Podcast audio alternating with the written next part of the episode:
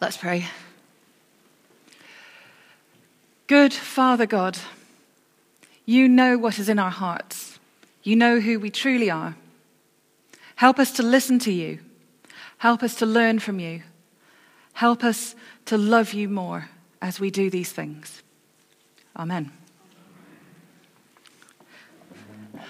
On my first day training as a probation officer, we were all taken into this auditorium um, in the hotel where we, were, where we were being trained. There were about, I think, 60, 70 of us. And they sat us all down in this uh, very official looking conference room. And they sat, but they brought two men in and sat them in front of us. Very different looking men. One of them was, looked like us. He was wearing quite neat jeans and, a, and he just looked like a normal person. Um, you know, he, was, he looked like pretty smart, like he was going out for a, a nice meal. The other was a complete mess. His jeans were dirty and ripped, and not the kind of jeans that you buy like that. He'd obviously been living in them for quite a long time. He smelt really badly of cigarettes, and he had that stain on his fingers that shows that somebody's been smoking for a long, long time. They are committed. He looked like he'd had a very, very good weekend, if you know what I mean. and they sat them down in front of us and said, These men have both broken the law. Between them, they have broken a lot of laws. So, and they gave us a sheet with these crimes on them armed robbery, burglary, drug dealing, um, speeding, domestic violence, and grievous bodily harm. And we had to tick which one, which person we thought had done which of these things.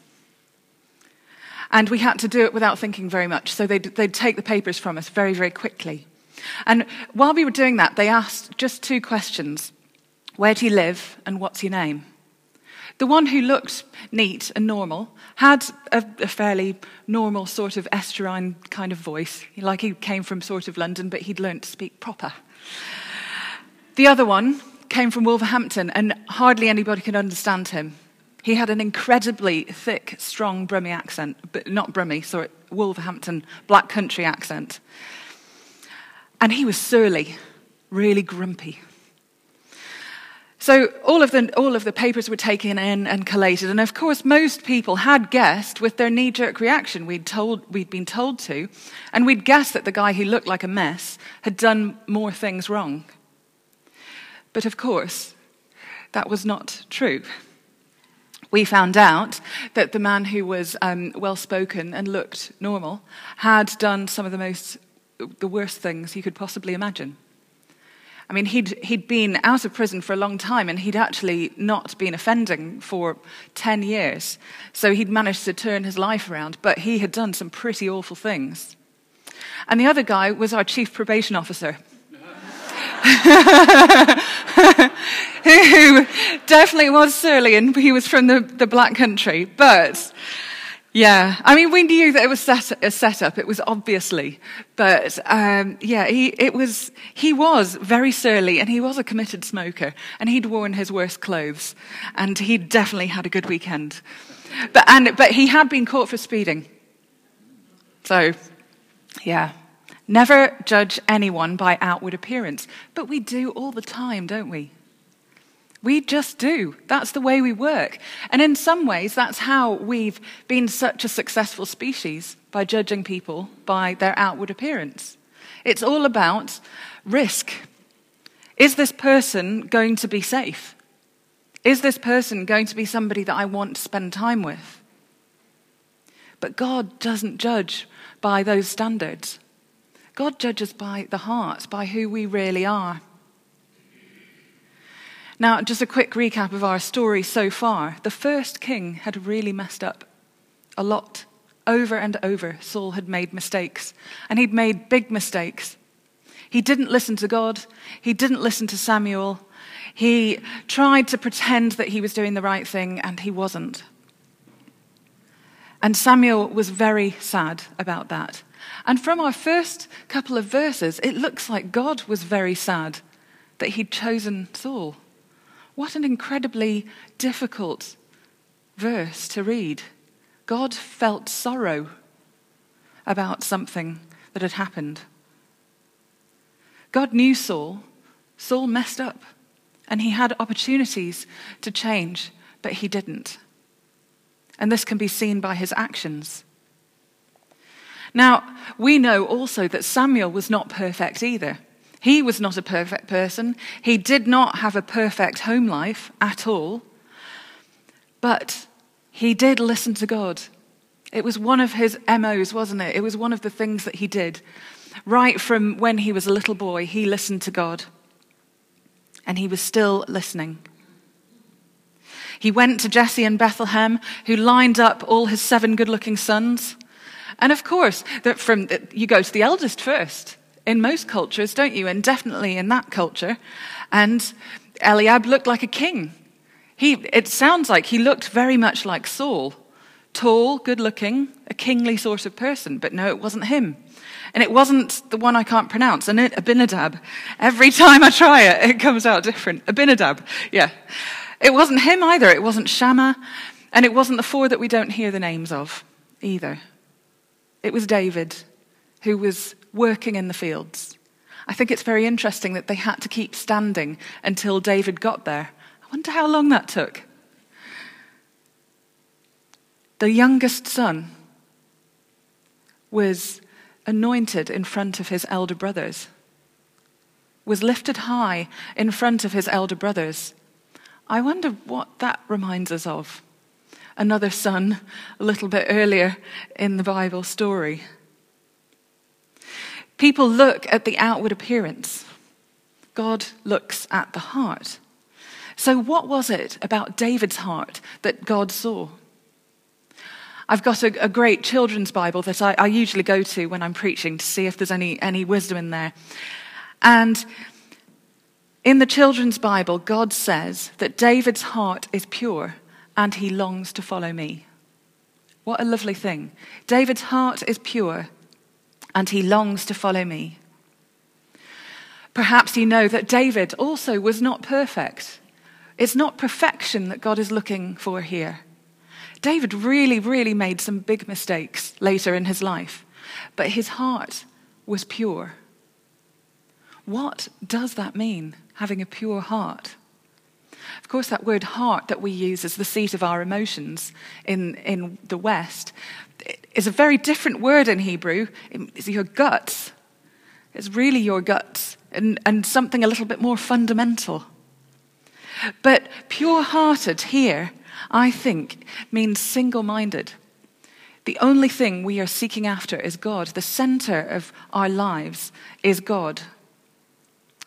When Jesus was asked what the most, command, most important commandment of all was, he answered, Hear, O Israel, the Lord our God, the Lord is one.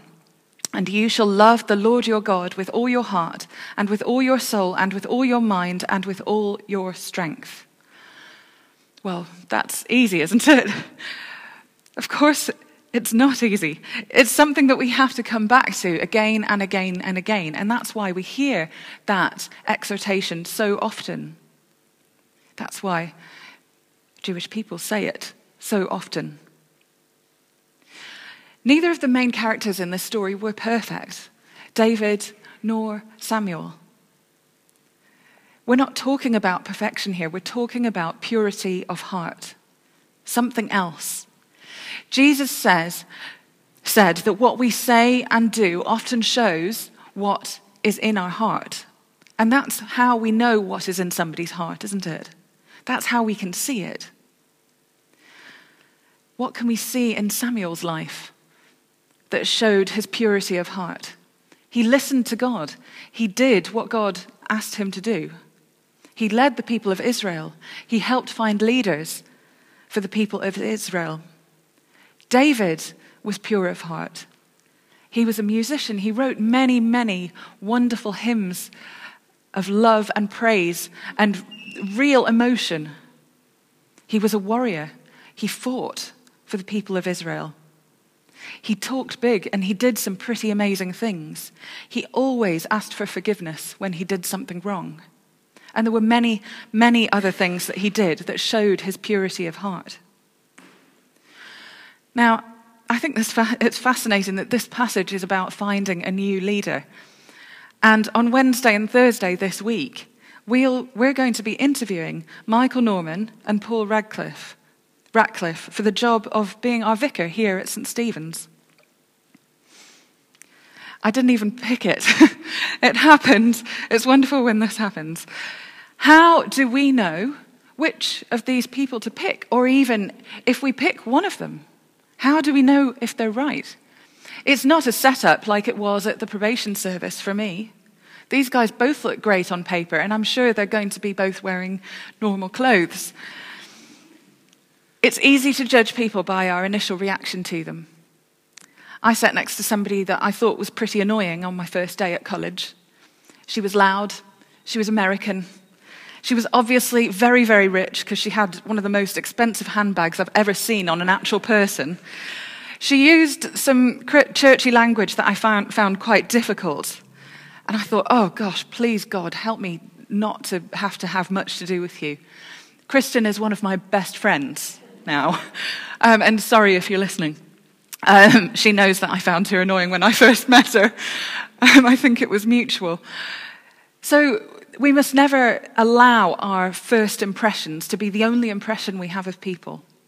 And the same goes for these people, for Michael and for Paul, as we meet them this week.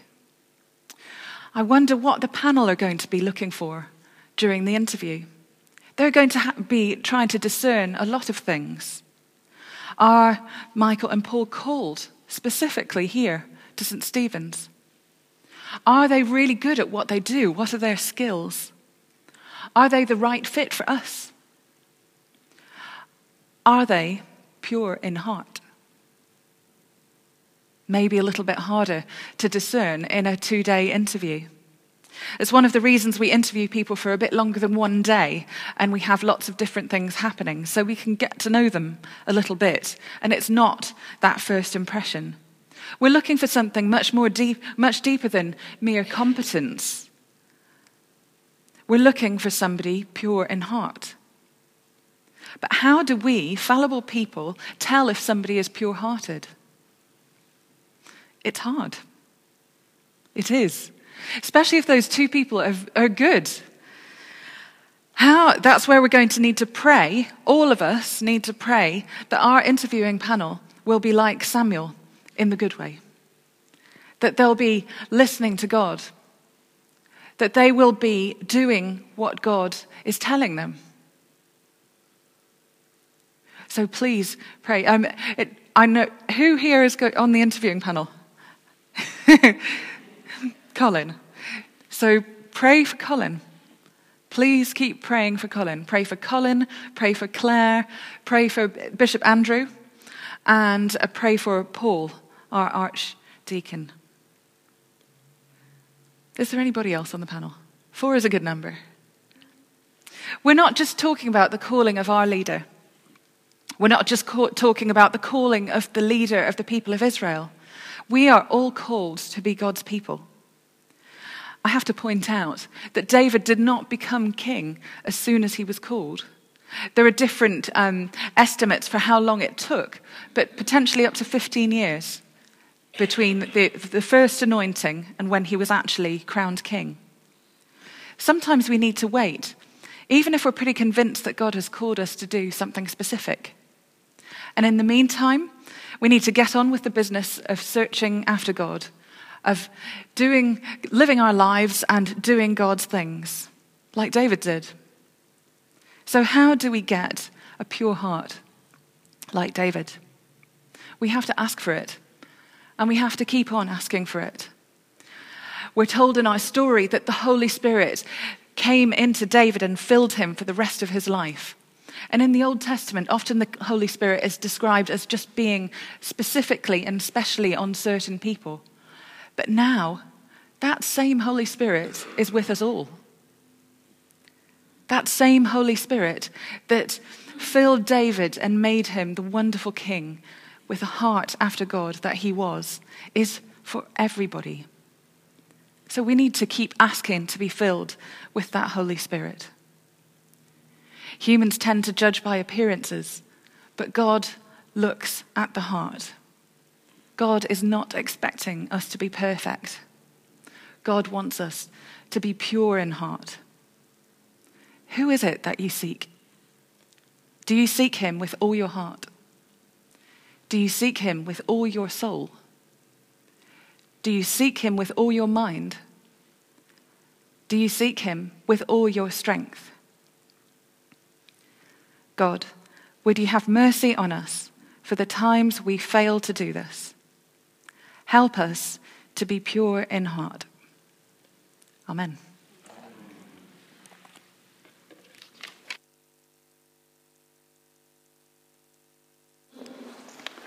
Excellent. Thank you, Clare. There's a really, real, really worth to, to hear.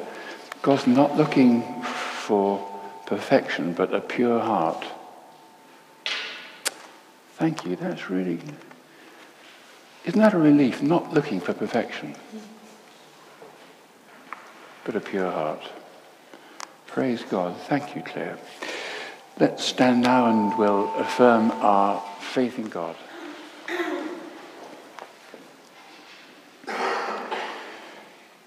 We believe in one God, the Father, the Almighty, maker of heaven and earth, of all that is, seen and unseen.